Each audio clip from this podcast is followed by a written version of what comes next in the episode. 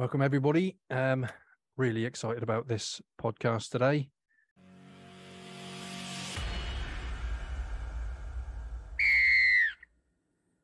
Not only because Lee's back. How you doing? Well, I'm very well, thanks, James. And asked back for a second week. I'm, I'm, I mean, I'm the one that's surprised, to be honest. But uh, you know, I obviously did such a fantastic job last time that uh, I'm back here again, folks. So uh, good to see you all, and I hope I can do as um, well as I did last time. Yeah, we'll see. we'll see. Um, and our guest today uh, is Christian Lang. Um, Christian is uh, has come on really to talk about um, uh, the charity that he's MD of, um, which is Stars, which is uh, all about helping youngsters through rugby, which really gels and knits with uh, with what we try to do here at, at Be More Rugby. So, um, looking forward to getting to know more about that. How are you, Christian? I'm very well, guys, and uh, thank you very much for inviting me along. It's very generous of you. No, no problems at all. Um, really looking forward to it. This is, um, yeah, this is exactly what we wanted to try and help with with this podcast. So, um, but we'll kick off with a bit of a warm up. I know Lee is dying to uh, tackle the tackle height issue that the RFU have dropped on the rugby world just in the last week. What's your thoughts, Lee? Interesting use of vocabulary. Tackle the tackle issue, and the RFU dropped. Yes, I think they have dropped something. Um, yeah. Uh, firstly, I think um, the RFU have got it wrong with the way that they've uh, presented um, this uh, this rule change. Um, it needed to be packaged significantly different and given a bit more thought about how it was going to be perceived once it was out there in the in the uh, in the space. Um, I, I think, um, firstly, when you're talking about a tackle, tackle line of the navel and below, um, yes, that is a tricky, tricky place to tackle for some people. Um, it's not impossible, but it is going to massively change the game for some of the players out there. Um, but um, I think the main problem is that uh, when the RFU have, uh, have um, disclosed this information, they've not really thought about the whole context and how that's going to be implemented in uh, by coaches and uh, how it's going to be understood by players. There's no other fabric around that. Um, but I understand now there's more information which is going to be forthcoming, mm. um, which I expect is going to change our uh, our views uh, significantly. I'm I'm skeptical in the fact that I think the RFU have made their decision and will be embarrassed to go back on it. But um, what about up at uh, Chew Valley, Christian? Is there a, a, buzz around this topic? Is there? I think there's probably a buzz in every single rugby community in the country, isn't there, at the moment about this topic? And I've, I've, I've had playground discussions about it, rugby club discussions about it, freezing cold discussions, watching Bristol Bears play there's an adjective you can add after that, um, which I won't say. Um, yeah, I think it, it's hot stuff, right? And it's it's a really interesting issue. and tackle height, and particularly the lowering of tackle height, has been around and in discussion in the rugby forum actively since what 2015, six like around that time. You know, World Rugby were doing a lot of work in it, weren't they? And there's been trials in different places. There's been adaptations in the French game. By don't think it's navel in the French game. I think it's it's stern. Yeah, sternum. Right, that's the bit. Yeah. Mm. Like if you get punched between the ribs, a bit that hurts. So like sternum and below, and there's I think I completely agree with what Lee said. I, I like the way it's been handled and delivered and kind of um, landed in in the world and being released by the RFU is almost for me more of a concern than the issue they're trying to deal with. I think it's pretty hard to argue against trying to implement action which reduces head injury and, and all that comes with that. Um, and there's interesting research and the World Rugby stuff, which sort of talked about, I think it was Science and Sport, and they, they talked about uh, the red zone, the orange zone and the green zone for sort of impact on tackle height and, and head injury. And, and, interestingly, sternum sternum to waist is the green zone, and waist down is identified as the orange zone. So, you know, the RFU have come out and said it shows their continued commitment to player safety, and I think you can you can probably see that thread in what they're up to. But actually, if you were kind of if that was the primary drive, then maybe sternum to waist would be your approved tackle target area. Um, but I think exactly as Lee says, the way it's the way it initially dropped and the way they initially announced it was it, it felt to me personally, you know, my opinions are my own or whatever you're supposed to say, but it, it, it felt like you know there's been some bad stuff in the press this doesn't look so great for us. We'll make a decision, and then probably I imagine somewhere someone in the RFU is going, you know, we've not. This isn't going to come out great. You know, optics is a word that gets thrown around in marketing um, meetings often, doesn't it? And by by people concerned in such things. And I think the optics on the way they dealt with it are fairly poor. Um, I don't think you can argue with the uh, the principle of trying to improve player safety, trying to you know improve the sort of post rugby life of players and and and the impact that, that, that rugby can have on that. I think how it's been dealt with, how the process appears to have been done, and what you know the information or lack of that they gave about how they're going to address this and deal with it is just dropping the ball is probably uh, the fairest analogy there. I think they've done an awful job. I think today, or, or definitely, because I've sort of like, like, everyone else, when it dropped last week, it I don't think I got to the news until like I think it was Tuesday last week. Was I didn't get to the news until like five or six o'clock because I was doing other stuff, and I came to it. I was like, "Where's this come from? Like, where's the consultation process that's led to this? I mean, maybe they'd argue that the science existing in World Rugby and the discussion that's been going on in World Rugby means that you know there, there already is a forum and, and they've just made a decision based on what's already out there. And in fact, that's a statement they've made, right? That you know, based on our evidence and evidence elsewhere in the world of rugby, we've, we've made a decision. But it just appeared to appear from nowhere. And then the statement was really kind of quite brutal. And we're doing this. It starts in July. Good luck, everyone. It seems to have been adapted a little bit on the on the you know the RFU website now. So they talk about how they're going to deliver a training program for coaches and players and officials, and it will be some um, face-to-face training, and then it goes on to talk about webinars um, which we probably all got an opinion on, and then online resources, which are brilliant, you know, and very well to have online resources for reference. But I'm interested to see how the next couple of weeks unfolds and the RFU's approach to how they are actually going to deliver this training to a level in which it has understanding in the game. July is all very well to make a to make a, a you know a rule change, and but we've it, I mean, grassroots level nine weeks, maybe eight weeks left of M and J's rugby. Mm-hmm. Um, we can't start coaching this rule change in in September if it's a rule change that's happened in July. We've got to start introducing this principle really soon, and there's no there's nothing out there's no guidance yet on what that looks like in coaching.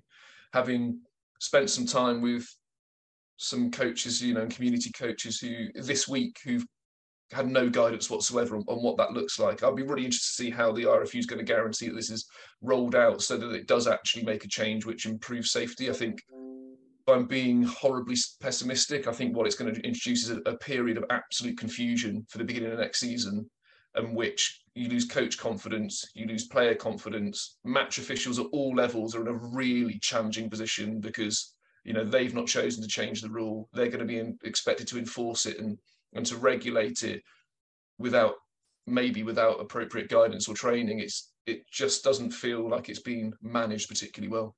I think um, I I fully understand the importance of making the game safer, and and the games we've talked about this before.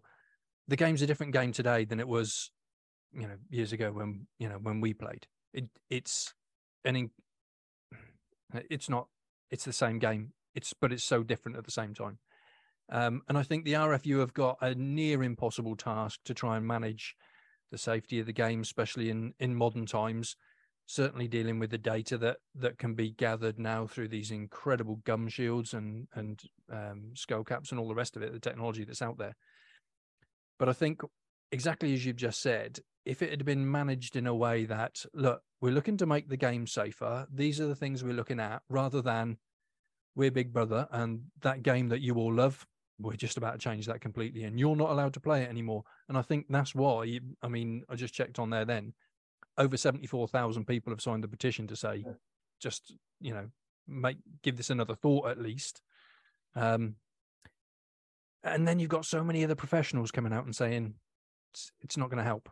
Yeah, and, and I, think, I think that's a problem. I think there's a bit of a danger there as well with the professionals because, you know, when you watch um, uh, like the Premiership rugby, when you watch international rugby, um, but and the Europeans, um, those games um, generally there's there's at least a person getting red carded or yellow carded per game for a high shot. Mm. Um, so and in the professional game, there's a lot of um, teaching and coaching um, to be hitting around. Sorry, Lee. It's all right. That's okay. to be to be hit, hitting your opposition, you know, around the, the, the the shoulder line, which which is the legal height, if you like, legal maximum, right, and then tend to ride up to try and prevent offloads and uh, um, and, and and and all sorts, um, and uh, handoffs, etc. Uh, so I think we've got to be really careful when we're trying to um, look at what the professionals are saying and how that actually reflects in the in the junior and the grassroots rugby game. Because although it's the same game, it's they are played slightly different. Um, but um, I think going back to Christian's point um, about the coaching, it's a huge challenge. I mean, um, as far as us here in the uh, academy level, um, we won't be implementing any of this information, although we do coach the, the, the players to to tackle low. Um, we won't be implementing any any, any of this new regulation um, this year. Uh, so it's all coming in in the off season. So that's going to give us four weeks pre-season to try and uh, catch up. Um, and again, as Christian said, then there's going to be the huge challenge of the officials and how that's regulated. You know, what does that look like on the pitch? You know, are we going to have yellow and red cards flashed all over the place? I probably don't think we are. But if you get the referee on the wrong day playing to the right rules, then you know we could end up with seven aside. Well, you, if you look at you know, it depends on how the referees are directed as well, right? By the IRFU. If the IRFU bring in direction for referees to be zero tolerance on this, like they did in like 2017 with any contact with the head in the tackle was essentially a red card and it just ripped the game to pieces at all level, then exactly, you know, how what the like you say, you know, seven aside games are a realistic proposition. And I I don't it's all you know, I think there's a like I just I, we don't know what their intent or what went on behind the scenes before they dropped this and how much work they've done because just simply because they haven't communicated that. And I think really for me that you know you've got to accept that in any sport regulation is going to change as the game progresses and, and more information about the impact of the game on health and well-being kind of comes into it you know i think that's probably true of, of, of most team sports at the moment particularly sport team sports with any form of, of, of contact you know are really hot on this stuff but I think communication is what, for me, the, the, fine, the thing that I've found most interesting. Um, and I'm not going to do inverted commas on my fingers because I think that says something about me. But you know, that's an interesting approach to making a fundamental change to one of the kind of key elements of the game of rugby. Um, yeah, I've, I've been watching rugby now with, um, and I'm very well aware that this this law will come into um, to place at the moment. There's, there's no idea that, or, or, no thought, it seems that it's going to be reversed or whatever. I'm watching games now, and, and I know it's the professional game, that's different. But I'm watching them thinking, if this does come into the to World Rugby, how's it going to change? They're talking about it being a um, a better game, a faster flowing game, and all the rest of it. And also listening to professionals saying tackle choice is is mm. such a you know such a um, uh, a personal thing in the moment. If you take away some of the choices, what choices do you get? And I'm now looking at rugby thinking, do they mean it's going to be a faster flow game because there's just going to be more tries, more, you know, more backs that are running past forwards because the forwards just haven't got that agility to be able to and and I know that, you know, they can coach and they can work and they can train to get better at it, but I'm looking at it thinking, how's it going to affect? I can't see it affecting the game in, in any other way other than there's going to be a load more yellow and red cards, uh, which slows it down in one respect, and a load more tries, which means the scores go through the roof. And then, if, I suppose I'm a purist, I do just like to see some a lot of work on the ground. Do you know what I mean? You're after a rainy day thrill just to uh, really. I, I, think that if you're if you're a player like Harry Randall, you know, the Bristol, the Bristol scrum half, you are rubbing your hands at the moment because you know he is relatively short. He's dynamic. You know, he's electric on the ball, and a lot of his work's done around the base of the scrum and making breaks, but you know, in the in the 10-12 gap. So he's going to be in an absolute dream. And if you if you if you're peeling off the side or the back of a scrum as an eight to try to hit Harry Randall at waist height and below, you, you, you're probably going to be best off lying on the floor and sticking your tongue in the air to stand a chance of doing it. Because otherwise, I don't see how you get down there. I mean, if you and like I say, tackle choice should be actually. If you look at the Henry Slade um, rescinded. I don't know if it wasn't rescinded at red card, but he's not going to face a ban. Right? I think the ban's been removed. And if you watch that footage in slow motion, you can come to the conclusion that had this rule applied at that point to that game, then he easily could have got to waist height and below to make the tackle on the Bulls 15, and, and we wouldn't have this issue. But watch the game in real time, and he arrives in that situation, and you know, and probably has less than half a second to decide where he's going for the tackle and how that's going to work. You know, he, so I think exactly what you say, James. That actually what that turns into is that Henry Slade doesn't even attempt to make a tackle, and then you have a break from a defensive 22, which I mean, the th- I think the two players inside him were I think he had, I think he had a back row and uh, you know he had players inside him who also would have struggled to tackle that quite short 15 and get an effective tackle in on them and so you know that turns into a score so i guess from a, a from a non-purist fan point of view no one loves anything better than a well-worked try from the 22 that runs length for the field but if that's happening every time it turns it's you know it's almost like sevens has come onto the 15 game in that way that you're not going to get that i'm also with you james i like a bit of attritional rugby where you kind of you know you're into the dark arts of what might be going on in the ground or in the maul and and what mm. and what that produces you know I don't know. It's I, don't, I find that it's a really I mean, if, if the RFU's plan was to ensure that rugby was trending high on Twitter as the most discussed topic for a few weeks, they've absolutely smashed it, haven't they? I mean, they've done better than anyone else in rugby at making that happen. But um, it's a really interesting point. And I think the ramifications are going to be through every level and every facet of the game. I, I guess last week, Dan Cottrell, he's already on on all over it anyway. He's already set up uh, coaching upgrades made simple, and he's discussing this exact topic. So if you're near uh, Billingham RFC, Stockton on Tees on Monday the 13th of Feb at 7 p.m. I'm not that far away. No, go and uh, go and get on that one and um, and see what Dan Cottrell has to say on that, or uh, you know, at least just get on the Rugby Coach Weekly, and um, I'm sure he'll be flooding um, it with info. But Lee, when we finally get back to Wimborne and can get on our pitch, do you even start to think about coaching this in with the lads? Do you talk about it to the lads? What are we going to do? Uh, I mean, I, I don't think so at the moment. I mean, we've we we work on um, our tackle heights anyway. I don't I don't really want anyone going, you know, above the waist. The waist is is really the sort of maximum height I really want to be t- tackling at. However, I understand the challenges for the taller lads, particularly when they're when they're trying to tackle a shorter person. You know, and as, as Christian said, you look at the likes of Harry Randall. Well, Harry Randall's got lots of different attributes. Yeah, being a huge smash it up ball carrier is not one of them. You know, yeah, but we need to make sure rugby is still a game a game for all, and that everyone can play and everyone feels comfortable to play.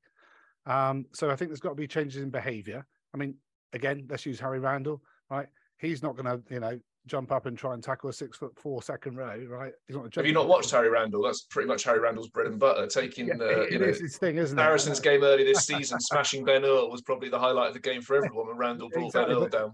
But he, yeah, and and uh, but he's got to he's got to work quite hard to get up around the shoulders on some of these big boys.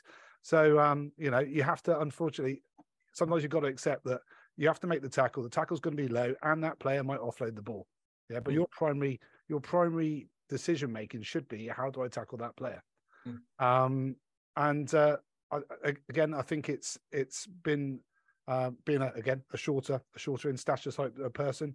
I've always had to make um, tackle choices when I was playing, and you know you do get half a second, if that, to make those choices. Um, and uh, you know my, my my thought was always right. Let's make sure I tackle the player if I think I can knock them back, or you know maybe they're shorter than me. Some were um, then uh, you know I'll maybe hit them a little bit higher. Um, but uh, equally, the bigger boys now have got to think a bit more about it. You know, they've got to bend at the waist and work a bit harder to tackle lower.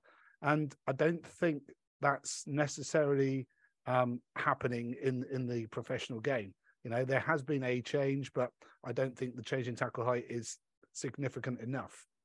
Um, mm-hmm. Thinking about the uh, the RFU talking about the the navel, my feeling is that's going to you know work its way up a bit higher, and we're going to end up somewhere around the rib cage, sternum area.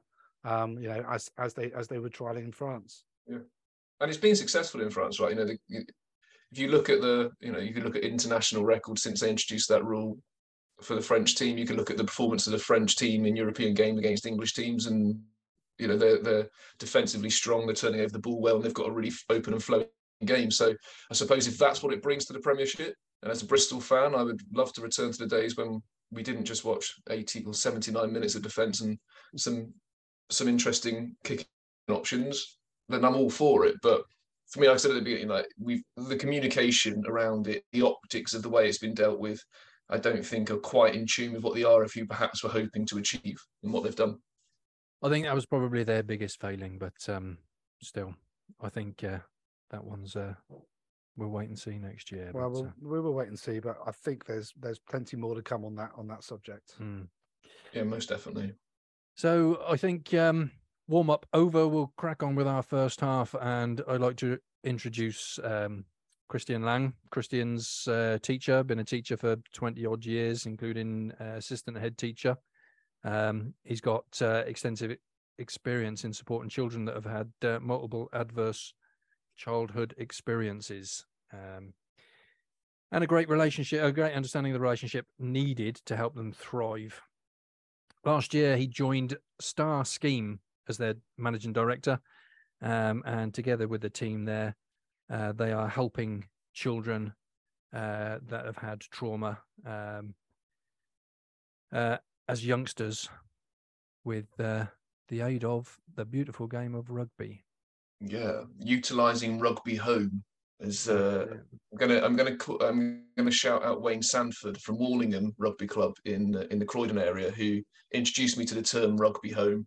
Um, I did say to him I'd steal it and sell it as my own, um, but I suppose just for this one time I will acknowledge that the genius came from him. But yeah, exactly that. So my, you know, I, I went to university in Bath and, and trained as a primary school teacher, and uh, my final teaching practice was in uh, an area of South Bristol, which was an interesting kind of mix of affluence and uh, and, and and deprivation, um, and it kind of sparked a bit of a passion really to kind of understand how to best meet the needs of the kind of range of children that I'd encounter in that environment. And then I spent a lot of my career trying to work in schools that presented certain and distinct challenges. Um, and for the sort of last 13 and a half uh, years of my teaching career, I worked in a kind of quite a really challenging area in a really deprived area of, of South Bristol. And um, I suppose my interest in the childhood adversity and the impact that has on children's outcomes in life comes from essentially, you know, being in a classroom or being in a school environment and seeing that,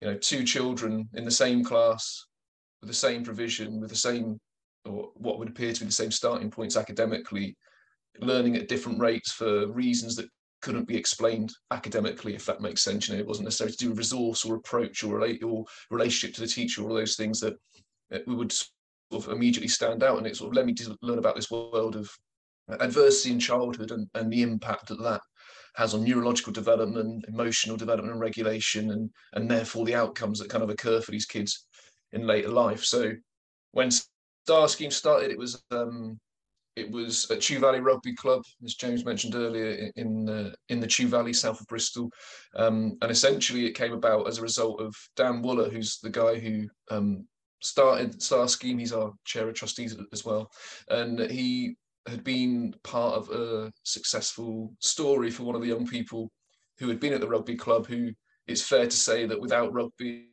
his outcomes in life would have been far different and it kind of now enabled Dan to start to think about well, if this worked for said child, how many other age groups in our club have, have got this? Is it true of? And you know, unsurprisingly, every age group could identify a child that rugby was the difference for. And then when you speak to other clubs, well, every club's got kids that are, and people that rugby's a difference for. And um, you know, I, I, from watching playing being cowardly enough to play rugby at school and not be very good at it, and then being a fan of rugby and uh, you know go to university in Bath, you can't help but watch a lot of good rugby as it was in the late nineties. Yeah. Um, no comment since then. Um, you know, and as you you realise what rugby does, and everyone you speak to who's in rugby knows that person that without rugby would be somewhere less pleasant in a life, less fortunate. Um, so what Star Scheme does essentially is build and repeat that story over and over. My interest in it is how we kind of bring the world of adverse childhood experiences and the kind of all the neurology of that and the science that comes behind that, which is starting to get a bit of a standing in education. Like it, it's shocking to think that really you'd imagine that's always been part of education, understanding how a child's experiences would impact on their ability to learn, for example. You know, like these these adverse experiences can impact on a child's ability to focus, learn, understand language. So you know, there's a key and an obvious link to education, but it's only really, I don't know, it's hard to know the pandemic, right? Has anyone else completely lost their sense of time? Like it feels like there was a life before the pandemic and since, but you know, maybe the last eight, five to eight years, it's started to become more prevalent. And really, you know, the pandemic kind of helped to probably highlight that it was a really key issue to address because a pandemic is obviously an adverse experience for children. We didn't experience that as children. You know, most all the children alive today pretty much have. I'd argue that kids born up to last summer were kind of born under the impact of, of a pandemic. So I was really interested to see like how that world of adversity and what I'd learned about it and how I'd applied it in school and begun to apply it kind of as whole school strategies and, and approaches to everything we did. Like how could we address that differently? You know, what what would have an impact in that? So um, when Dan had this idea of Star Scheme through, you know, it's always who and not what, and you know, through the child that he had experienced it with. Well, he'd come to the school that I worked at as a, as a young child. In fact, one of the adversities he faced was his dad had been incarcerated and then was released and, and died in a, in a police chase, and he had all that to deal with. And I was uh, at the school and uh, one of the leaders at the school when that happened, and uh, you know, unfortunately for us in that school, it was the fourth of six parental deaths that we dealt with in a space of about 18 months.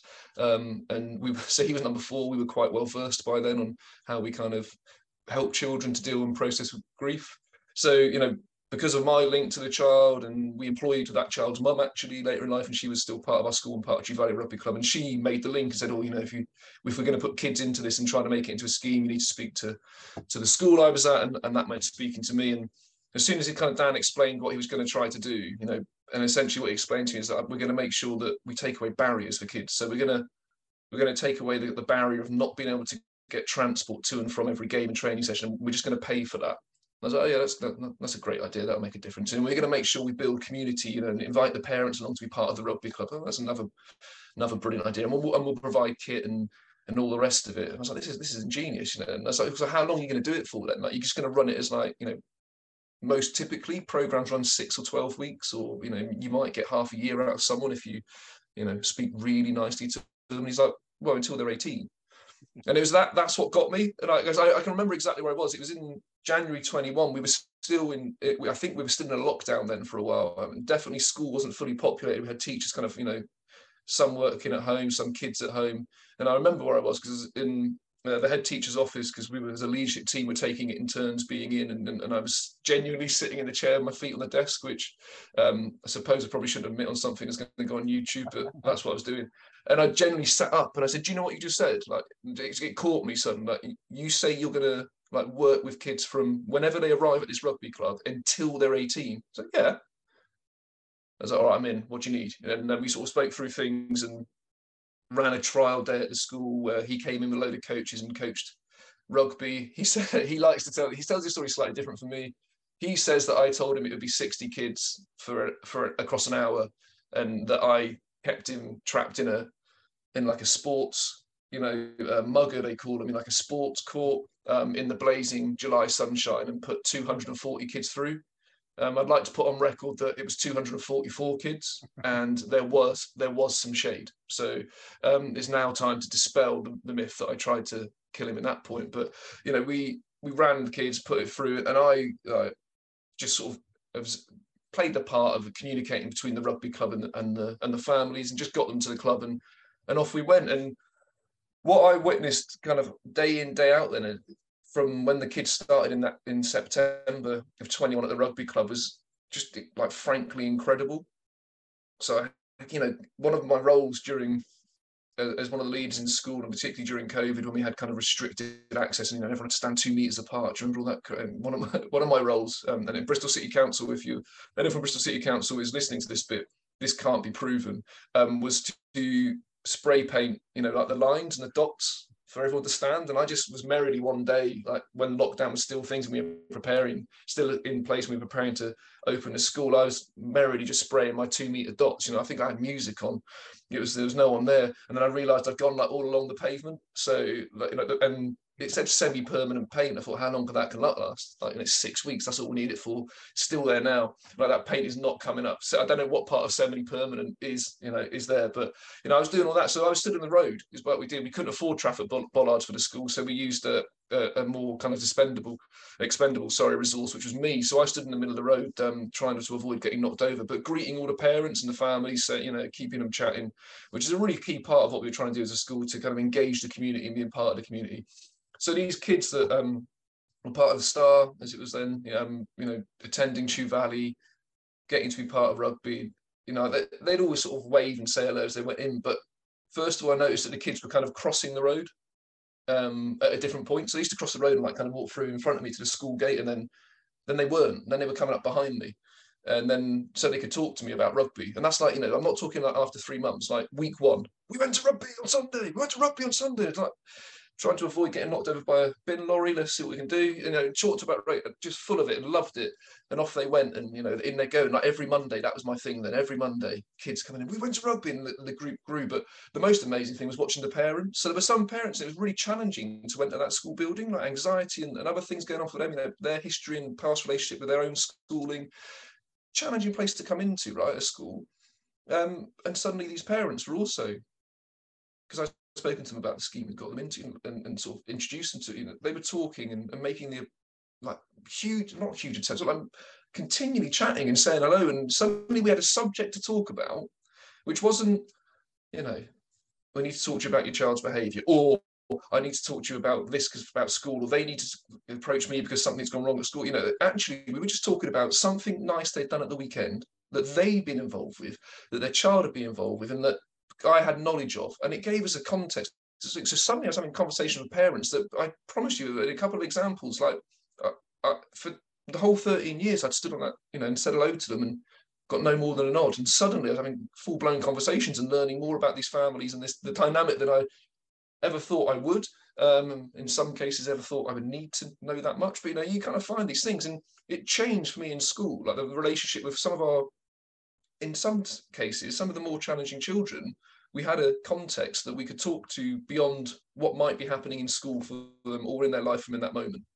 What it also gave me was, you know, it was a great one for if something was going wrong for a kid, we had amazing school grounds. Let's get out in them and just utilize the space and the time. And, you know, that might be kicking a football round, throwing a basketball. And, and actually, you can kick a football and kind of smash it a long way and keep going with that, right? Most kids can manipulate a round spherical ball that really easily and that be that basketball football. Are rugby ball, you you can give have a go at kicking it, but it's it's a technique that takes some practice and, and, and in a hyper vigilant, hyper aroused state, it's really hard to have the focus to kick a rugby ball well. But passing a rugby ball takes a bit of thought, and you can only do it so far. So it gave, kind of gave a more controlled outlet. And there's something about rhythm, which so you know, kids when they're hyper aroused, when they flip their lid is a commonly used term. It's, it's um, biologically accurate. You know, the, their kind of prefrontal cortex has gone offline at that point. They need rhythm. But rhythm is really, really key for these kids. Kids have encountered, tra- well, actually, all humans, rhythm is absolutely key for. I mean, if you think back to a time in your life, perhaps when you felt angry, sad, super upset, like something like music's really can be really soothing for some people. Going for a walk is really effective. And yeah, there's other factors like the fresh air and hopefully the vista you're looking at, but actually the rhythm of walking is key, a key part of that regulation. So suddenly with these kids that were kind of going to rugby on Sunday, I can now toss a ball backwards and forwards with them. And throwing a rugby backwards and forwards is really rhythmic. You just get in there, it's a whole body motion. And you so you cross center lines, you engage central nervous systems, loads of receptors. You start to give stimulus and input to the brain, which isn't this face. You know, we all know this face that, that kids or, or adults have made. And you start to get into this regulation. You don't need to talk, but you do need to concentrate. Because if you know, if, if if someone is rubbish at rugby and me throws a ball at you, you've got to be ready to do something magical and catch it. So, you know, you've got to concentrate, but you don't have to communicate. And that I found there's suddenly this magical communication and like regulation tool for these kids who perhaps didn't always have that. And it wasn't always when things got went wrong. Like often, you know, just go and rock into them in the morning, like trying to go and toss a ball around. Like, yeah, yeah, you know, you, and you get three or four of them, and you just in that two minutes of throwing a ball around with them, I learned about everything that was going on from that day, how they felt, where their state of mind was, what might need to be done just to kind of bring them to a place where they're ready to learn. So start to see massive, massive impact. And I suppose my story is that I sort of phoned Dan and was like, right, this is working brilliantly. What's next? You know, like Chew Valley's cool. Where else can we take this? And he'd always had a plan to grow it more, and I kind of got involved with that. And then about this time last year, much to the delight of my mortgage advisor, my wife, as I'm resigning from my career, uh, my established career in education, um, and the steady wage, and you know the comfort of a great pension that comes with education, and all those things, and uh, going to resign, and I'm going to go and run the Star Scheme as of sort of you know I work out the school year, but you know, then I'm going to run the star scheme, and my wife said, "Brilliant, you know, you, have got a passion for it. It's great. You know, is the funding in place to for that to be real?" Was like, "No, no, there's no funding. No, we, we haven't got the money for that in the check. No, there's no way." He said, "Brilliant. Well, have you got a contract? You know, and a plan?" No, no, no, I'm not. No, we haven't got anything. Not got anything grown up, but we have got the fact that we know this works. Well, I'm, I'm just completely madly passionate about how brilliant and how much fun it is. So I'm going to go and do that for a for a job and fast forward a year, and it totally is what I'm doing for a job. And you'll be very pleased to know that we've just about got enough funding to pay for me, um, which is great because the, the prospect of standing on a street corner and singing was probably more likely to get me in prison than uh, than anything else I've done in my life. Um, and you know, the star scheme is what I live and breathe and, and work at every day. So yeah, that's kind of I don't know if that was a history of me or a history of the star scheme or, or, or a little bit of the two combined, but um, it's a bit of an overview at least. It certainly was passionate. I know that much, and um, yeah, I fully understand why you've got involved in it and why they wanted to to you know work with you at the same time. So, so as far as rugby goes, um, we're all rugby fans.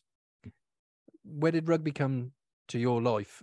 Was it just as a supporter, early days? No, early days. So, school, but... yeah, second, second. I, I was I, I, grew up in Taunton in Somerset, so we kind of you know, secondary schools where in the late eighties, nineties is where you first encountered rugby. You know, rugby didn't exist in primary schools really those in those days, and really without some good direction, rugby doesn't exist, exist enough within primary schools at the moment. Um, so secondary school, yeah, and um, where I had two super passionate and, and enthusiastic Welsh PE teachers who taught us all to play rugby. And I'll be honest, I loved every minute of it. I wasn't great, um, far too cowardly um, to be brilliant at a tackle. But um, I, the good news was that at, at 11 and 12, I was quite short and quite tubby, so I was a great hooker. Um, and I played in the front row, played a flanker, played at fullback for a while, got my testicles stood on by a boy who was much bigger than me. Um, brilliant tackle though, like game saving tackle. So I'll take that. Um, and you know, loved every part of it, but knew that probably, well, I felt that I maybe wasn't brave enough to be part of it. Now looking back now, you know, experience is an amazing thing, but I so wish that I could go back and have a word with myself and say, everyone, char- you know, when someone's charging down you, everyone's scared, you idiot. Just apply the tackle, you know, use the technique. In those days, it was like you know that you were targeting navel down. That's what we were always taught. You know, and, uh, it, it, pump when you got the ball if you need to pump your knees because it's going to make the tackler think twice. And know, I wish I could have gone back and told myself that. You know, and and and had someone to kind of make that normal and make that usual because I think I would have continued to be involved and love the game. But so yeah, I didn't continue to play it really beyond I don't know probably year ten, year eleven, but continued to go and watch. So lots of my friends were super keen rugby players. You know, a few of them represented England schoolboys and and Somerset and stuff like that. So it was always really good fun to go and watch. And Taunton Rugby Club always had a good you know setup um, for us to go down and watch it. Um, there was definitely no underage drinking. Um, that wouldn't have happened, um, but we could always go and get a burger for a good price, and it was you know somewhere to go and watch. So going to watch games was always easy. Um, I said, like I say, went to university in Bath, and my uh, he's my mum's cousin, but I called him my uncle. My uncle ran pubs, and one of them was uh, like the other side of the weir from the Rec. So, you know, I quickly uh, established that I was really good at um, spending all my student loan and my money far quicker than I think even the student loans company would have expected. I mean, I think at one point they might have suspected that I'd been robbed because it disappeared so quickly, but I can say it wasn't. I wasn't robbed. So I had to get a job, and it made sense to work in his pubs. And I used to love like rugby days were an absolute dream. The pub, the pub was probably no bigger than the room I'm in now. You know, it's a t- the tiny. It's called it was called the Rummer. It's the tiniest little pub, but um, you get a couple hundred people in there and just in and out of the streets. We used to have to go out of the um the the back door, like behind the cellar door, to get into the street to walk around to collect glasses from the front half of the pub because you just couldn't get through the pub, and it filled with fans. And what I loved about rugby, you know, particularly having played football and coming from like a football family, is that you know, you, on, on football days, and my dad played Plymouth Argyle, and on football days, you'd, you know, if Plymouth Exeter back in the day, and probably still is a bit tasty, but you wouldn't. There were Plymouth pubs in Plymouth, right? And, and away fans would never, you just wouldn't venture in there. And, and in, in, Bristol now, you know, Bristol, Bristol City in the south, Bristol Rovers in the north, there are Rovers pubs and, and City pubs where you wouldn't mix. But working in that pub and being around Bath rugby fans, and I and the days that always stood out for me was we had a, above the bar we had a Leicester Tigers hand embroidered Bulls bar stool that someone had stolen from uh, a, the sort of the equivalent pub in Leicester, and in the equivalent pub was a Bath rugby you know, that had been stolen. Because back in those days, it was Bath Leicester was the rivalry. Yeah. So on Leicester days, it would be like twice as busy as every other home game, which was busy. And it would just be pure joy. Like everyone, you know, fans from both teams mixing, having a laugh, having a few pints. You know, we'd sell you you could never pour enough pints in the time. If we could have started a month before, we'd still be running out of pints in those days to pour them, you know, in glasses. But the atmosphere was incredible. And we used to literally, you know, once you know, if it was three o'clock kickoff at five to three, the pub, it's like, you know, someone would have pulled the flush, the pub would empty and they'd all go off. And we literally just, you know, pile the glasses in the washer, lock the pub and run across and watch the game as well. And then five minutes before the final whistle, nip back to the pub, get it all open so that the end of it could happen. So I was around rugby and watching rugby and being part of that kind of game day atmosphere, which, and it was just, it was pure joy to be honest. It was, it was a huge amount of fun. And you know, at the end of it, I was getting paid, and that was really helping the bank manager understand that I was still alive and hadn't been robbed. And it was, you know, to get paid to be in amongst that atmosphere was brilliant. I'm gonna being at Bath being at university, there's a lot of rugby going on, a lot of friends who are playing rugby, again, a lot of opportunity to kind of mix with rugby players and be around them. And it's just, I found myself pulled to the kind of social element of, and the the family, the tribe of being in and around rugby.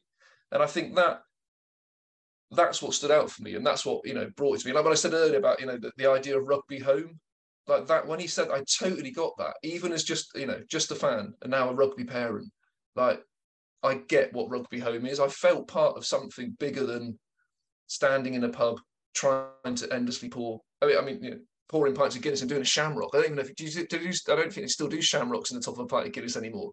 But you know, not, not around here anyway. Well, I, I, don't know if I've still got the knack. Maybe I'll bob up one day and we'll have a go at it. But um, you know, feeling like you're part of something bigger is what rugby is to me. You know, and I think that you know, look at how Treads kind of feeds through the game. Well, then it's it's it's obvious that that's going to produce community and and family and and that's what I loved about it, and still that's what I absolutely love about it now. I love the game. I love the. I watch it with my wife often on you know if it's if it's an away game and it's on TV, we'll watch it, and she's still at, at times entirely baffled by some of the the kind of the regulation rule and and the the the detail of it. And I, being a bit geeky, I quite like the detail of you know the laws and the regulation. Maybe it's not geekiness. Maybe it's the need for someone to try to corral me and hold me in place. It might be that, but um you know, I, I like watching all that and being part of it. And it just, well, I hope you can see it's like it's just joyful being around it, isn't it? And being part of it. And weirdly now, it, I, you know, happily take my kids to go and watch Bears games. And it's not even a thought, it's like a fun thing for us all to go and do.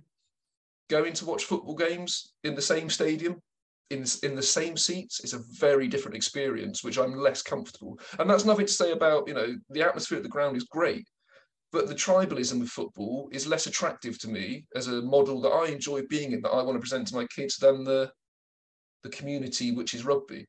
You know, and I think, yeah, that's where rugby came to me at that point. But rugby stayed with me because of the community of it. And um, I think, I mean, if, if nothing else, if I've went to university in Bath, moved to Bristol, and I've never really left Bristol. I live in Portishead now, which is you know just outside of Bristol. There's no point supporting a football team in Bristol because you're not going to enjoy yourself very much. Yeah, Dan Carter echoed that last week. Uh, sorry, Dan Carter. Obviously, Dan, Dan Carter. Well, I mean, that, that's Dan, Dan uh, yeah, he's next week. Uh, yeah. Next week, James. Yeah. Dan Cottrell. Yeah, Dan Cottrell said last week. But uh, so uh, I've got a son who plays football. Just to lay my cards out, I've mentioned it on the pod already. Um, he's up at um, in Gloucester um, at university up there, but even though he's part of the the university team, he's playing for a um, a, a club, a, a local club as well. His going through the university system, his um, social side has been more with the rugby side uh, and the rugby guys that are there because he said it's it's it's a bit more like you said community a little bit more family of course it's a little bit perhaps a bit more drinky at, at certainly at university but this yeah he said there's something about it that's just um it's a closer knit than than perhaps the football side is. It's, I think that whole principle of home. It's that rug, it's rugby home. I don't I don't know. I mean, full disclosure, both my children play football as well. Yeah, my daughter's a really accomplished footballer and far better than I ever was. She's far better than I ever was at most things. And that's probably true of both of them. But um, that you know, it's the home that that makes a difference. You don't. I never felt home in football. I loved playing football, but never that sense of home. You might have had it in a team, you know, in the team you were in at whatever age group and whatever stage you were playing, but not as a club necessarily. And I think that in rugby you get it instantly as a club. You know, if you speak to a who you play for to a kid, like if I speak to so I coach girls football, and you speak to the girls and they'll tell you I play for this team under 12s. You know, they'll they'll, they'll tell you who they play for as a team. But like, like I said, in my girl in my daughter's team, there's her and two others who play for my football team and the same rugby team. And when they talk, who do you play for at rugby? North Bristol. They don't give you any more detail. Like it's not about I play for this this pit of North Bristol. Play for North Bristol, the club North Bristol. That's that's who they're part of, and that's not come from me. You know, I haven't pushed that. You know, there's more of a community in rugby, and, and I work in rugby. now. know, there isn't that. That's that's straight from them. Who do you play for? I play for North Bristol. There's no detail in it, you know, because they're part of the community of the rugby club, and you know that when you're there, there is likely to be hanging out with the under 14s, under 16s girls, and and spending time and being in that multi-generational environment that creates as they are with their own team. And they're also you know girls that are kind of currently under 11 who are still playing mixed who are looking you know what's it going to be like next season? They're, they're kind of interacting with them as well. You know that whole community is ready made to support them and kind of keep them engaged with the game. Do you think um and Leigh's an ex-teacher as well um now head of the academy here at wimborne um, do you think there is something in rugby that attracts teachers to rugby? And I know it's a, it's a community thing, and I know teachers are, are all about helping groups of kids, and and I'm sure it's probably the same in other sports as well. But is there something that there's? I know there's similarities in all these things, but what is it about teachers coming into to rugby as as international coaches as well as local coaches as well as you know running charities and all that sort of stuff? Uh, I think there's just the um, the desire to try and help and improve the kids, help them try and become the best versions of themselves they can be. Um, I don't think it's any more complicated than that. Um, and I think also, I suppose uh, there is a benefit to have already been in the teaching environment because you're used to dealing with groups of kids you're used to like looking for different triggers you know how you can inspire them what things you know what things turn them off so let's not let's not do that you know let's let's do this activity instead. Um, so i think uh, we as teachers are given a bit of a leg up a head start if you like on the coaching ladder. Um, and uh, interestingly that's um, something i was listening on with uh, on a dan cottrell uh, podcast um, talking about um, how uh, coaches at um, a lower age group so let's say the sixes, um, sevens, eights, that, that sort of group. Um, a lot of the coaches are are they they struggle first of all to understand how to deal with those kids, and um, uh, they were particularly talking about coaches that uh, were coming were, were either in the professional game or were or, uh, were, were, coming were just coming to the end of their sort of um, playing time and trying to look for coaching opportunities um, you know in in the uh, in the adult game and saying that they'd missed the opportunity to coach kids and they didn't have that affinity, that mm-hmm. empathy mm-hmm. with them. Um, so it's really quite interesting that uh, that podcast. Anyway, I'm, di- I'm digressing here, um, but uh, yeah, I think anyway, teaching.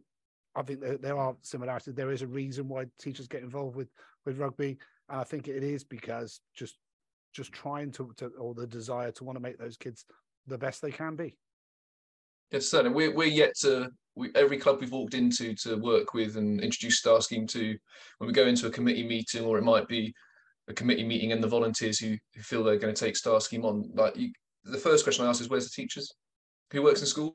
Because you, are going to get one or two hands every single time, and I'm not, you know, and you kind of it's, it's reassuring. Like, okay, excellent. Well, it's really likely to succeed because these guys, and for like exactly like you say, you know, they've got already the understanding and the desire of making and improving those children to be the best that they're able to be, and I think that's I completely agree. I think that's why what attracted that, and the fact that it comes with a nice set of like the respect model and the regulation in rugby is really reassuring as a teacher to know, you know, to know, to know that when something goes wrong in rugby, that the respect will be there for the coach and the referee because that's implicit to the game. You know, it's the fabric of the game. It means that for, for, me, you know, and, and actually, I say like coaching girls football is, is very similar. It's like football for grown-ups.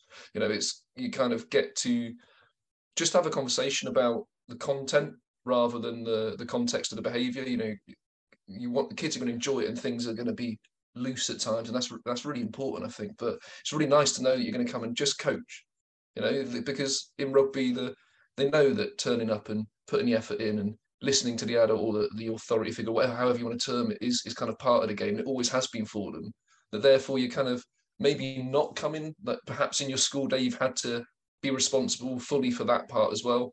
So to come to an environment where you just get to teach the content and just get to see the progress in the kids and just get to realize success with them, that's really attractive for teachers, I think, to have that outlet.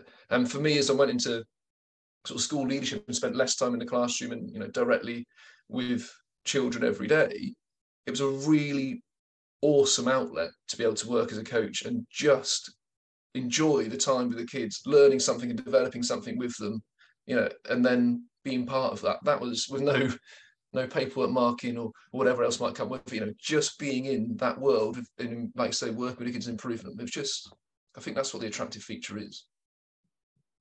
So tell us about Star Scheme then, Christian. It started at Chew Valley. It's still quite in its infancy, really. It's what yeah. two years two years old. If... Well, this is our second season. Second season. So, um, so you started in Chew Valley. So how are things going at the moment? Um, from yeah, um, very very well. Yeah, very well. So you know, continue to be there in Chew Valley, um, and working with, I mean, the core of those children that we, we started the project with is still there.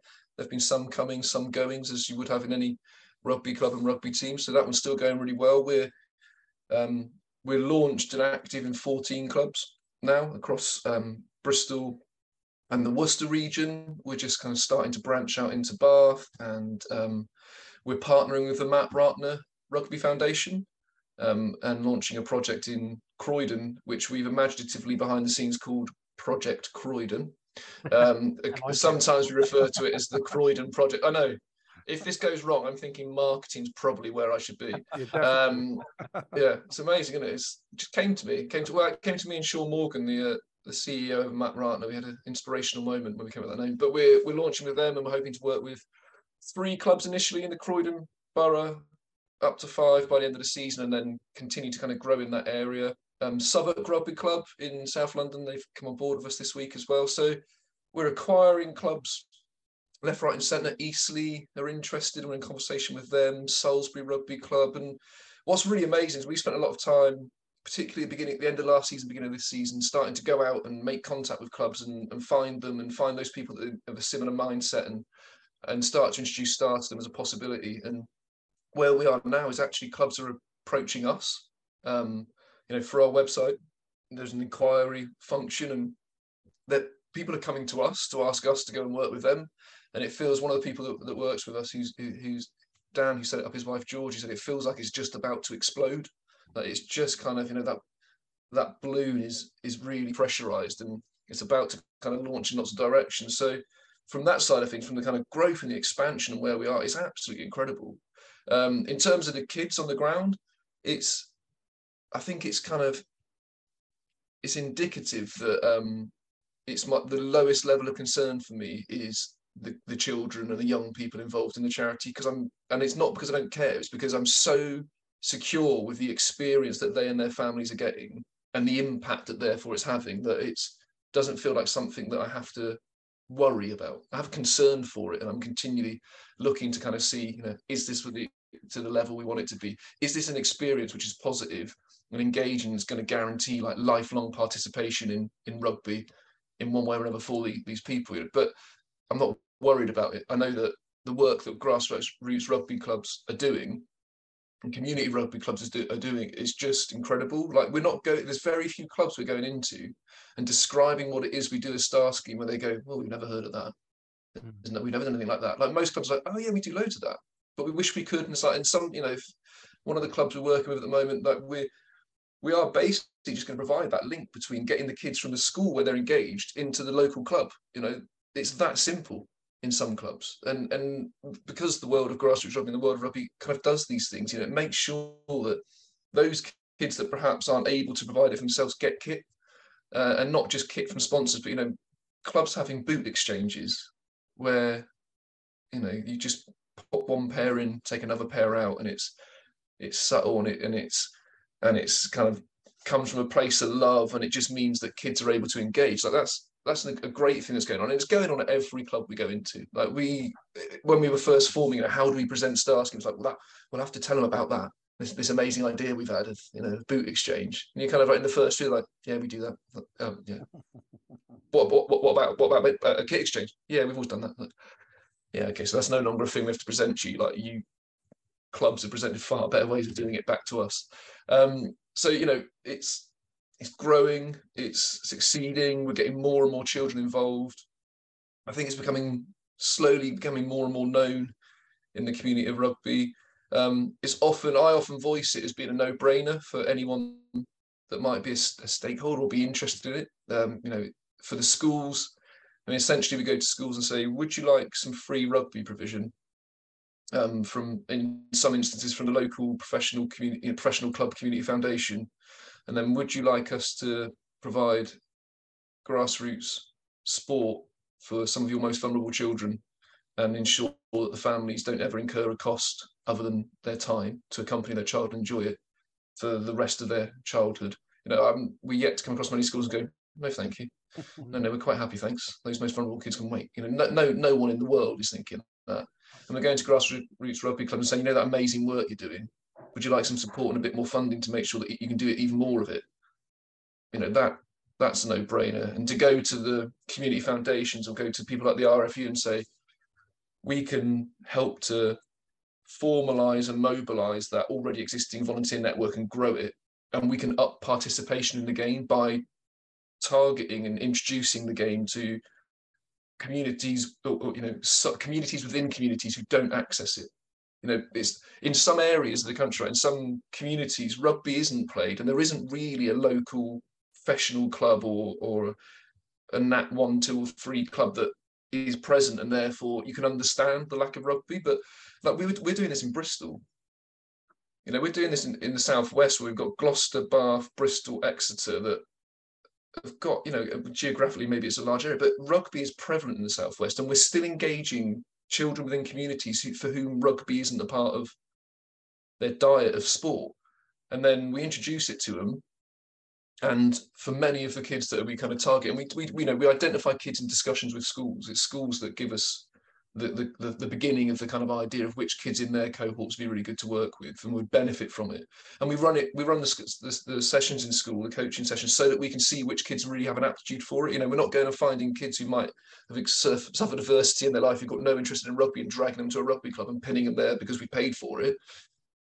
it the, the thing about this is, you know, we say that it's, it's got to be an exceptional experience for the kids, right? It's got to be not just as good as, but exceptional for these kids and their families. And, and that means they've got to love it and not love every minute of it. Eh? And no one loves cat hands so cold you can't undo your laces, but you can have the enjoyment of the game, right? And, and that enjoyment of the game and enjoyment of the experience is key to what we're doing. So we get that identified from the school who those kids are. We pair them with the clubs and support the clubs, and it just then, to be honest, I mean, we don't sit back because we've got to be involved in keeping it going. But it's then it's rugby that does the the work of enabling these children to process trauma, to overcome adversity, to reverse kind of outcomes which would otherwise be true of them.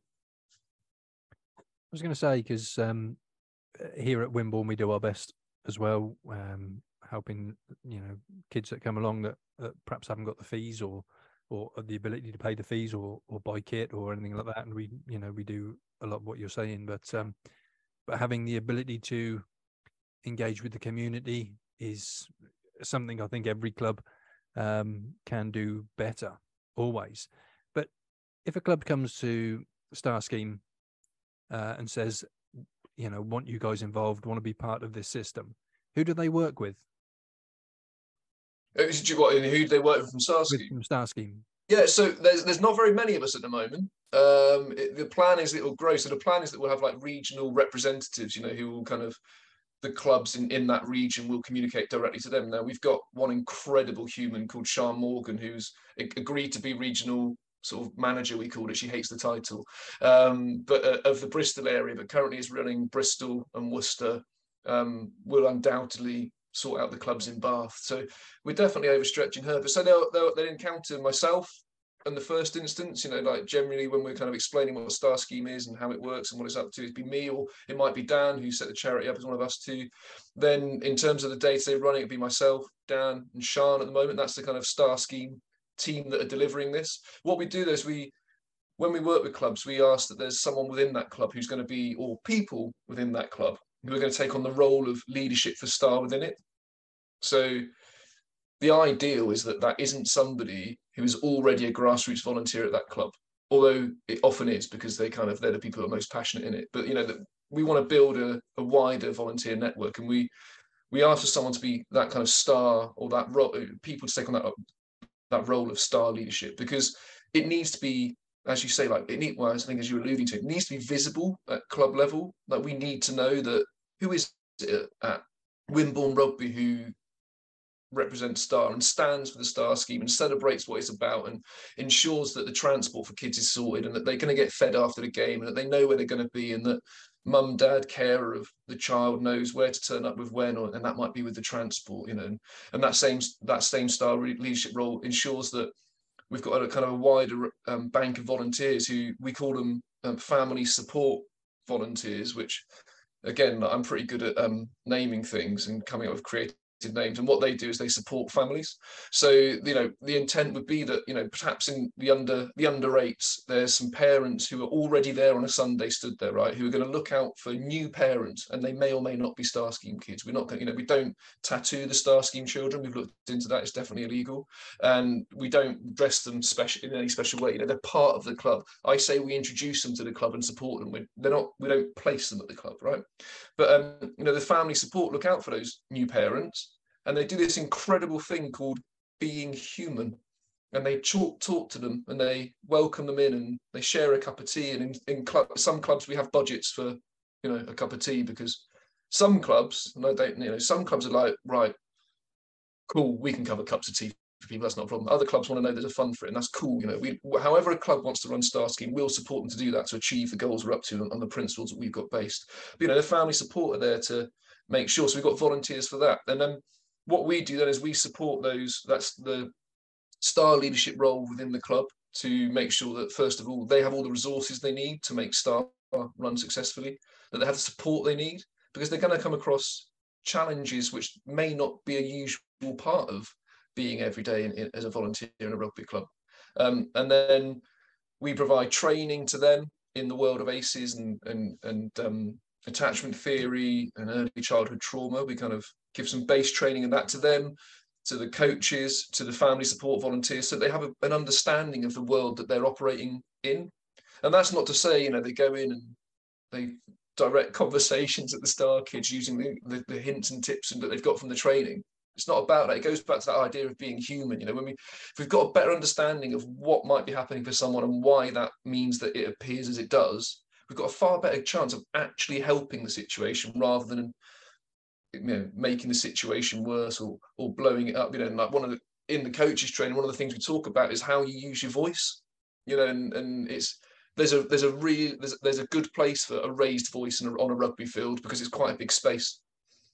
But you know the, you'll see the most accomplished coaches and i'm sure this feels for you too as well that will have a signal be it a whistle or whatever they do and i've got one guy like waves a rugby ball in the air which i at first when i watched it i was like like, how are you expecting that's going to? Because the kids are used to it. He raised them, and they were like, "Oh yeah, we'll go, we'll go and see him because he's waving a rugby ball in the air." Like, how they know? They just know, right?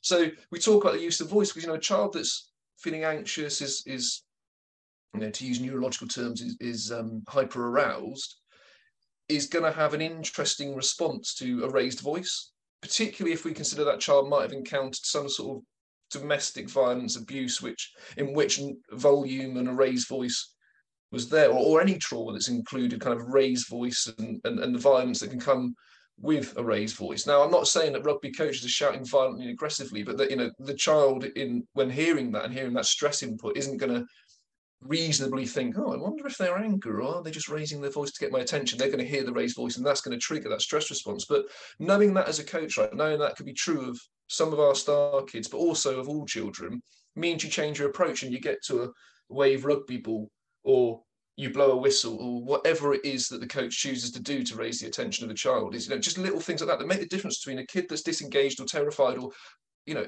some of these kids will have that stress response and we and all children will have that stress response to a raised voice and then becoming used to it isn't them no longer having a stress response. They're, that's them having a resilient response from their um, parasympathetic nervous system which calms them. So they get the stress happens every time. It's just the calming happens more efficiently, and that's kind of huge neurotypical development. But for kids who haven't got that neurotypical development, particularly not children who haven't got a neurotypical parasympathetic stress response, they stay in that aroused state, that kind of maybe it's fear, maybe it's excitement, but they stay there for longer.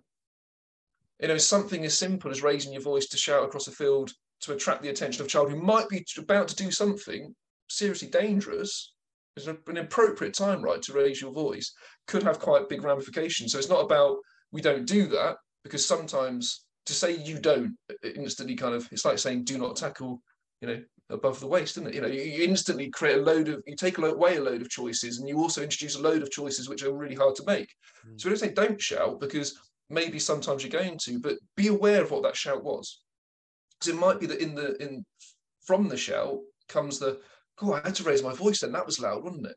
All right, is everyone okay? Like I had to raise my voice because you know James was a, was a, about to make a tackle that or about to do something that put him at risk. So I just wanted to stop that situation. So is everyone okay? James, don't worry. You know, I'm not angry. You know, there's no anger. I'm just trying to keep you all safe. Right. Well, actually, what I'd like to is, you know, look at that situation again. Let's set up in a game situation and look at what the alternatives are. You know, and it turns into a coaching point. So we provide the training to enable that not to give a script, although we probably would have a few things of things not to say. You know, we can all guess what they are. But we don't have a script, but we have an approach and we have a, an understanding. And you know, the, the, greatest threat to us all as a species is ignorance, isn't it? And and and an acceptance as, as ignorance as fact. And you know, maybe we could roll this all the way back and apply it to the, you know, tackle height. The great thing about social media is seeing the kind of ignorance respond, and it's brilliant. It's absolutely awesome. Some someone who's uh, who remembers watching the uh, the World Cup final in 2001 and since had no engagement rugby has a very very solid opinion on whether tackle height should be raised or lowered. But um, you know, if we if we combat the ignorance around what might be going on for these children and these people, because you know the reason we like to engage adults is adults are essentially just children in bigger bodies right so we, we can apply the same principles to us all the reason we, we learn and we, we, we educate the, the volunteers the coaches and, and the volunteers in that world is so that the community uh, that these that we exist in in the world of rugby is a far more understanding community. And with further understanding just comes greater success for everyone.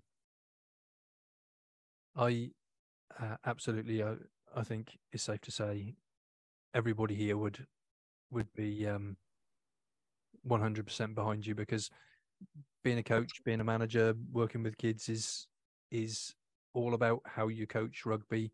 We're a community. We look after each other. You know, the support comes, um, but it's those little details of you don't know what that kid's been through and how would that affect and and that sort of stuff, which is which is mm. massive.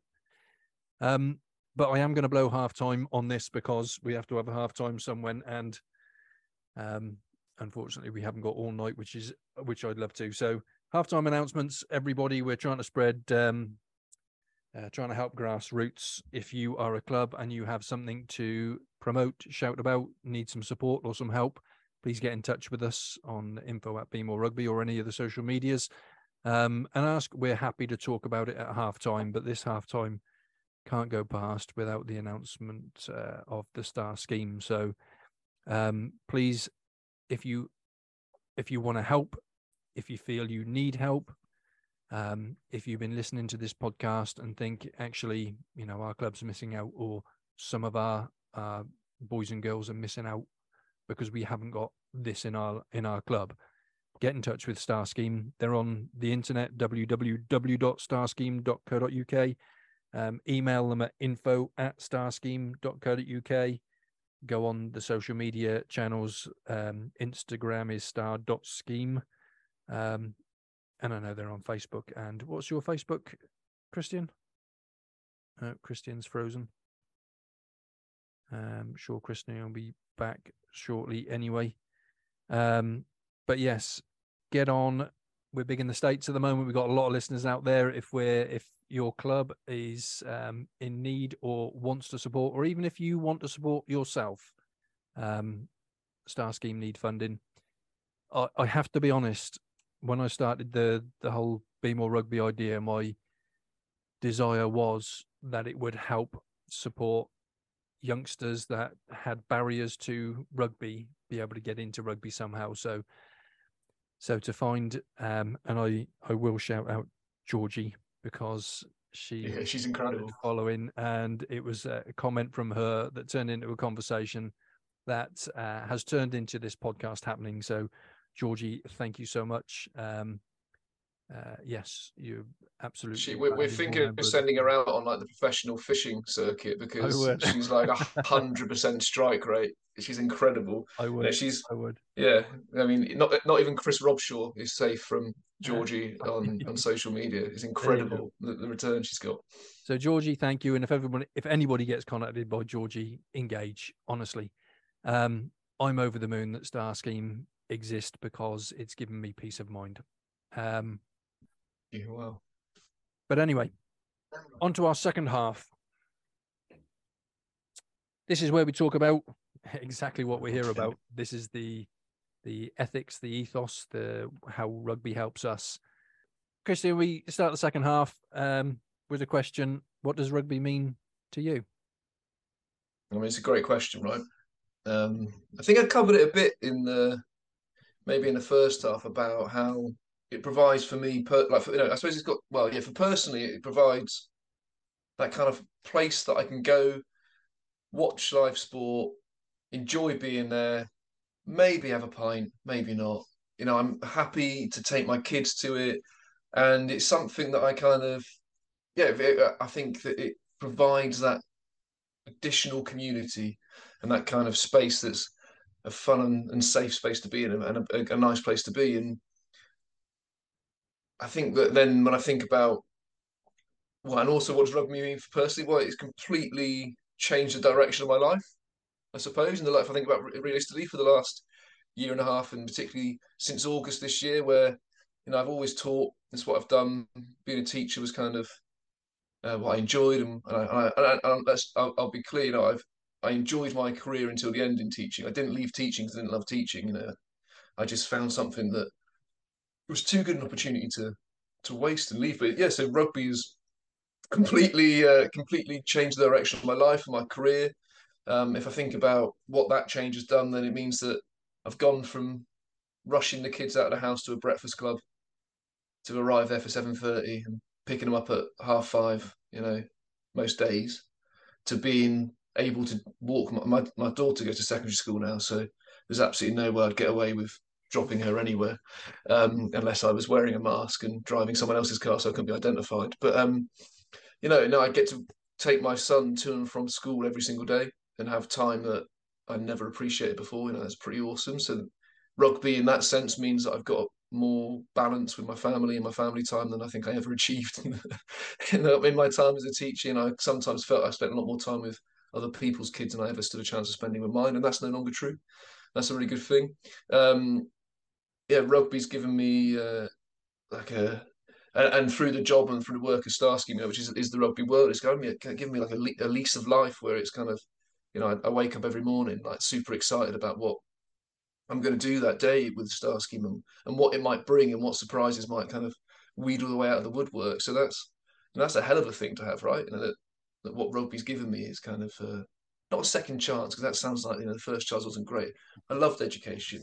I'm passionate about education and what it and, and, and the right to it and the access to it and, and what it does in life. But what rugby's given me is kind of that same love and that same passion to, you know, in a completely different sphere and completely different world. And it's introduced me to some really interesting and like really incredible people. You know, I, I was bloody amazing at being an educator, and no one ever asked me to go on a podcast. I've been on two since I've done this. Dan Cottrell was the first one. Um, which so Dan Cottrell's podcast Dan was brilliant. First, we, yeah. we, had our we first... always follow after Dan Cottrell for some reason, but, uh... but the, and, and you know what?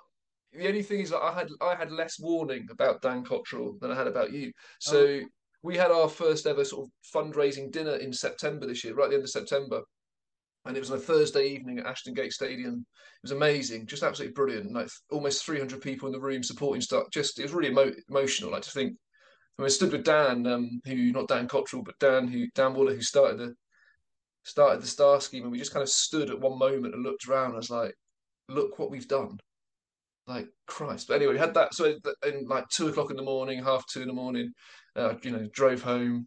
And I went to bed, and my wife sort of open half an eye. How was it? It's like just unreal. So the next morning we got back together as the sort of the star gang to kind of you know what we learned, what do we know went well.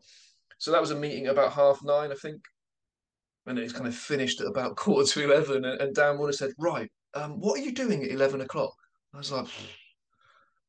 I know, not much, if I'm honest. Know, I'm pretty. He's like, "Oh, good, we're doing a podcast," and Oh, you mean in like 11 o'clock in 15 minutes? Like, yeah, yeah, we'll do the podcast. And that's how we went into Dan Cottrell. So, you know, like I said, all that time in education, no one invited me on a podcast. I've done two since doing Star Scheme. And then when I think about what does like what does rugby mean like for Star Scheme? Well, like it's the vehicle that enables us to be part of the transformation for some of the most vulnerable young people and families that are in our society. And I it's not a hallmark card moment. Like it's genuinely what rugby and the star scheme are doing. And it's like to be a part of that, well, that's just frankly incredible. So yeah, rugby, what does rugby mean to me? Is uh, quite a lot is the probably the honest answer. Although I'd like to, you know, remind everyone that I'm an outstanding coward and fairly useless at playing the game. Uh, really good answer, um, Christian. I'm just going to throw another one at you now. Um, what have you learned from rugby that has helped you most? Uh, overcoming adversity, and I don't mean that as just a flick back to um, to the star scheme. Obviously, you know, there's a clue there as to why why rugby is the platform the star scheme works in. You know, in rugby, unless going back to that thing, James, about really enjoying attritional rugby. Like attritional rugby is is a victory over adversity, and if it's really good, it's like adversity from lots of levels, right? You know, the, the, the skill and the physicality the opposition, the of it's you know providing that attritional defensive or, or attritional rugby within the rules of the game, which takes an it, that's an, a, uh, the rules of the game sometimes are, are, the biggest adversity in and around the ruck and maul, aren't they? You know, just and the personal discipline that takes, but also, you know, to overcome and score a try following you know seven or eight phases of rolling around on the ground and trying to produce something magical is if for me is almost more enjoyable to watch or to, to witness than that kind of length of the field run because you know length of the field run is about an individual maybe two or three individuals who've kind of done something outstanding which is always to be celebrated. But i guess maybe it comes from my you know my views that, that, that led me to being a teacher that you know that the attritional rugby and the overcoming adversity together. There's something about the togetherness of attritional rugby that I really, really enjoy. Like it's at its best when it's a 15 man defence, right? As sad as I might be, I like nothing maul than seeing a good seven. You know, and it, that's the great thing about being a Bears fan is that when it goes well, you get to see quite a lot of this of, you know, prolonged lengths of time in your own 22, tackle after tackle, rucks, more, you know, that attritional stuff that just takes every member of the team to be part of it. And I think that's what, you know, the, the value of that and that as a value is what rugby's taught me that, you know, that no matter what the adversity, no matter what's in your way, with the right support and the right approach and the right knowledge, you can overcome it and you can achieve something that at times would seem almost impossible. I think that's what I've learned from rugby. That's fantastic, and I and I agree with you about the the defence. Uh, think back, you know, 10, 12 years ago when England was were considered to have that white wall of defence and and you mm. kind of don't see forwards backs, um, second row huggers. You just see the whole team working together, standing strong, so that they can and, and they might not be gaining ground, but they're not losing. They're all Yeah. together and they're all, you know, no, Yeah. really good, really good. So, what do you um, what do you hope people get in their daily lives from rugby? Those that play now, what do you hope that people take into their daily lives and um and and use?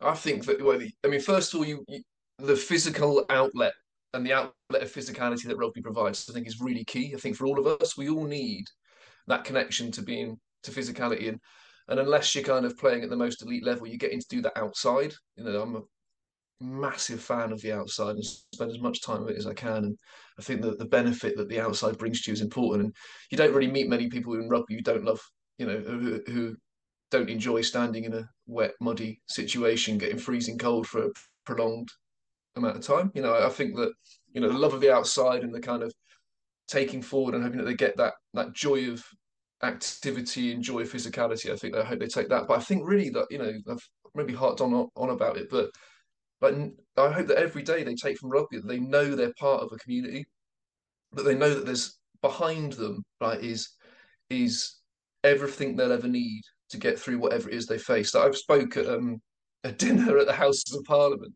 which you know I was again in education. It was I know it will surprise a lot of people out there, and know you'll be particularly surprised that in my whole time in education, no one invited me to a dinner, and let alone a dinner at the Houses of Parliament. I I don't know whether Well, that's not one we didn't share with the kids at lunchtime. You mean? No, no, yeah, yeah. Plenty of reception kids wanted me to sit Yeah, on their table yeah, whilst they destroyed fish and fish fingers and chips. Like, and I'm a massive.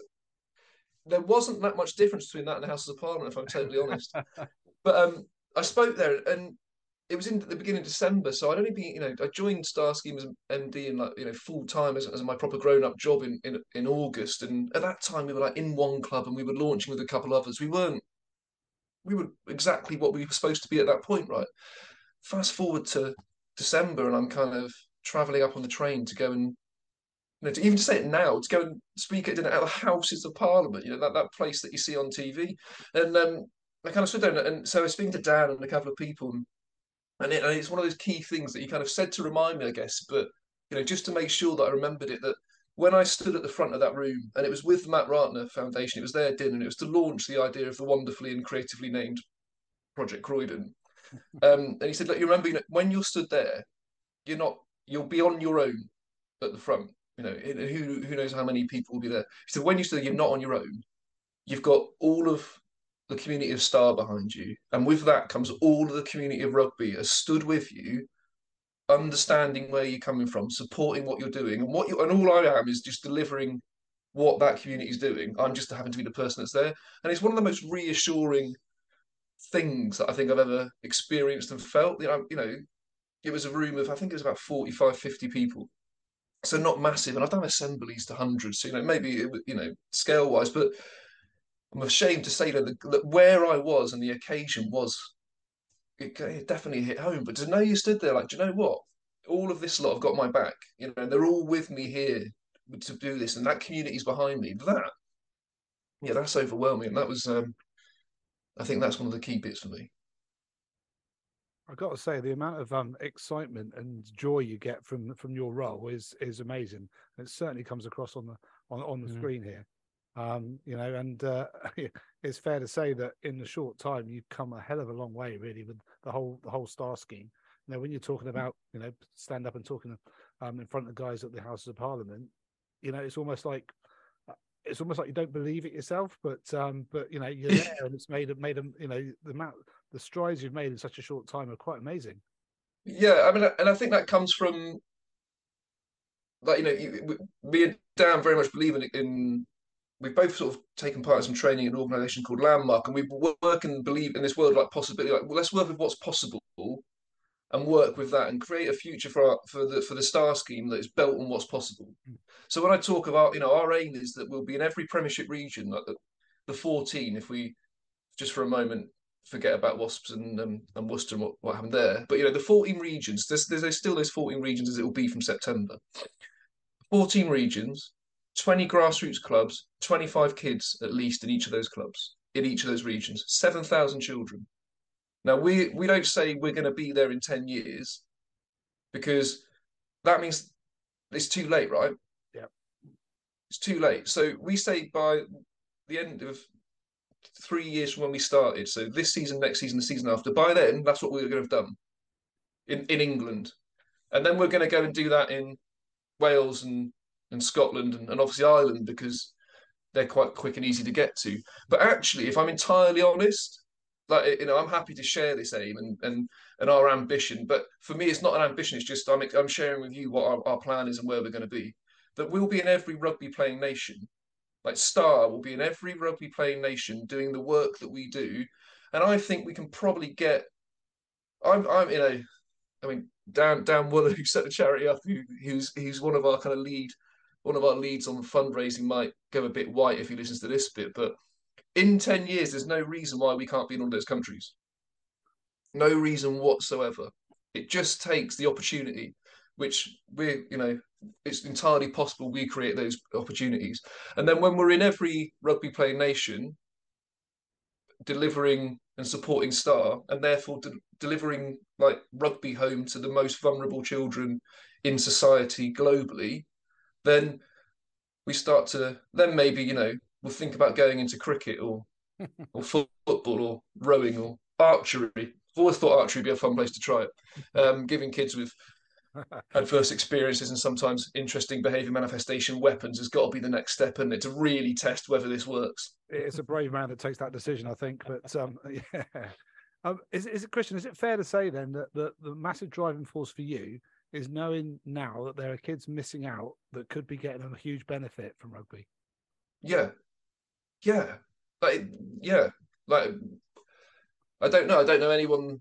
Maybe maybe it's just the people I know, but like, I don't know anyone that sits and knows that. For example, in Bristol pre-pandemic, twenty thousand kids or nineteen thousand seven hundred, but twenty thousand kids living in income-deprived households in a city of nearly four hundred thousand people. Twenty thousand children. When we're working in, you know, working in London and, and in and in the borough, you know, you, there's like 900,000 children, 700, something like that, that are living in deprivation and with adversity, like just in London.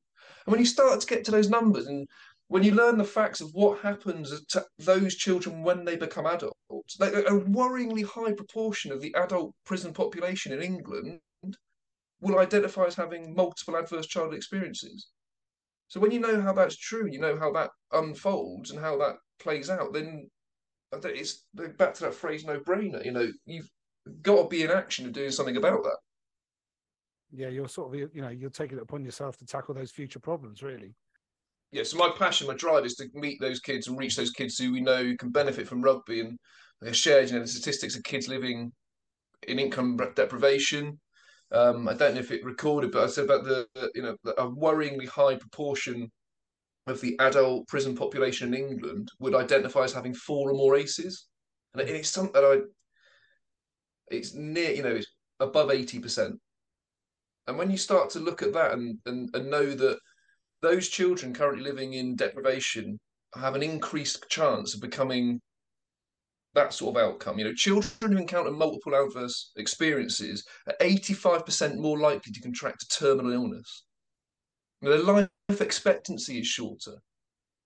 Like when you know stuff like that, and and you know that's that's just not me. You know, that comes from varying researches over the last thirty or forty years, which are you know held up in the scientific forum. When you know that stuff is true, when you know that that sixteen times more likely to um, attempt suicide, or eight times more likely to develop depression and all that sort of stuff, then like not doing something is like it just doesn't sit with me. There's no way I can't be in action for that. And then what Star Scheme and what in the world of rugby provides is a mechanism which will help to reverse that. You know, for those kids that we're able to engage with, and we're not looking for kids. You know, we've got videos produced and and, and me and, and in some of our social media stuff, we we celebrate the success of all of our kids, and some of those kids are making academy rugby, and that's incredible.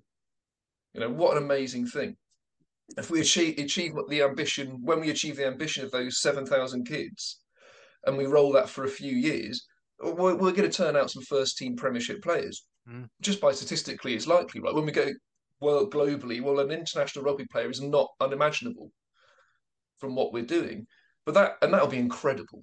And like you know, the minute that the first star kid walks out onto a first team, I'll be an emotional wreck to think you know rugby's done that right. Rugby, knowing what that kid could have been. Look what you know, we we're working with some current play you know um, professionals for whom this story is true you know, for whom their story is the Star Scheme child story. They we just didn't exist when they were they were lucky to have someone who did what we did for them when it's their local rugby club essentially is what's done, right?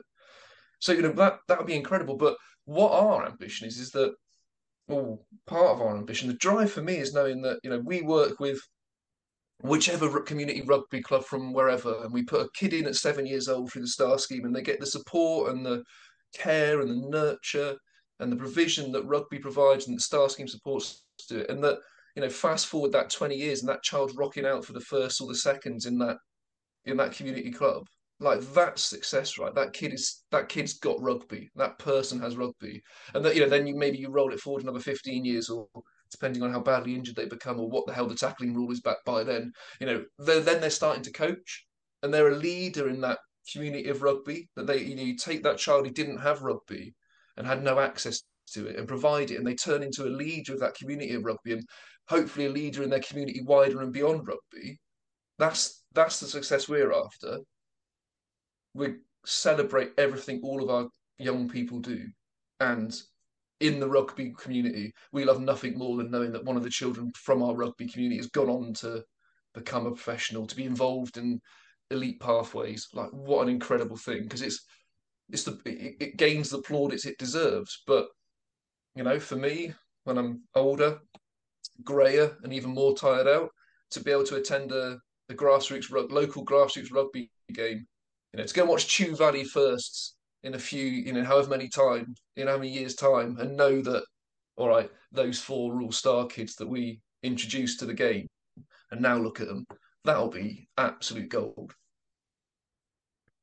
Thank you for that. Um, I think I'm going to have to um, say we're about out of time. Um, not more for the fact that I'm absolutely nervous as hell that the internet's going to crash and we won't get this recording. I'm desperate to uh, to get this recorded. Technology, I'm not a fan of. I stay with rugby and forget technology. But Christian, thank you ever so much. Um, thank, thank you. you for coming on the podcast. A few things that I've got to take away from this. I mean, firstly, I'm already a big, big fan of Star Scheme. Um, it's something that is um, has always been on my mind to give um, kids that haven't got that opportunity, that opportunity to get into rugby. Because for me, for Leigh, for all of us that have, have been involved with the Be More Rugby stuff, and and I can I think I can safely say for probably every member of Wimbledon Rugby Club as well. I speak for everybody we've all got i mean we've got such a lot of kids down here in in the club now but we all have benefited from rugby whether it's here whether it's other clubs some of us have come from other clubs we've got kids that are involved in it here the um the, the absolute um joy for me is to know that there's kids out there that potentially could miss or have missed that Star Scheme is out there trying to find them, trying to aid them, trying to give them the pathway, trying to put the right clubs in place, um, so that these kids can have those opportunities and they don't end up the horrendous statistics that you were talking about. But you, I mean, you touched on, you know, that rugby to use uh, that um, place where you take your family. It's a safe space. It's a community. You mentioned that it's, you know, you you said the phrase rugby home, which I think everybody would um, would really get in, involved with. But you also said that it's about overcoming adversities together. It's that that joint team effort. And yeah. as far as I'm concerned, you know, life's tough. If you've got some good friends, good team, good support around you, then it doesn't get any tougher, but you can certainly get over it easier. Yeah, definitely. I wholeheartedly agree with that. What about you, Leigh? Oh, Christian, I think um, just I think I've said it already, but um, you know the, the, the passion and drive and excitement that that uh, what you're doing, you know, um, seems to give you is quite infectious, um, and uh, you know, I think that the, the scheme is is is a fantastic idea, and it's just not just that's probably the wrong word, but it's building on what's already happening in the rugby community, right, and helping these other other kids and families who would not be necessarily aware aware that this opportunity exists, trying to line them up and guide them in the right way and put the two and two together. You know, um, but it's uh, yeah, it, it's it's a fantastic scheme, and I wish you all the very best. Thank you, thank you very much. I think it's you know we like to think we open the door to rugby home, right, for those kids that otherwise don't get it, and yeah. then like you said, it exists, and, and, then rugby does the magic. And Did you write rugby that, home down, James? Yeah, rugby home. We're keeping that one, are we? Yeah. All right, we're keeping that one. I think Wayne Sanford, Warlingham RFC. Wayne, thank you for rugby home. That's for Wayne. Um, the beauty. So, everybody, we've come to the end, and um, I can't urge people enough. Um, Star Scheme have got an aim of being in in the 14 Premier Premiership areas um, in two more seasons' time.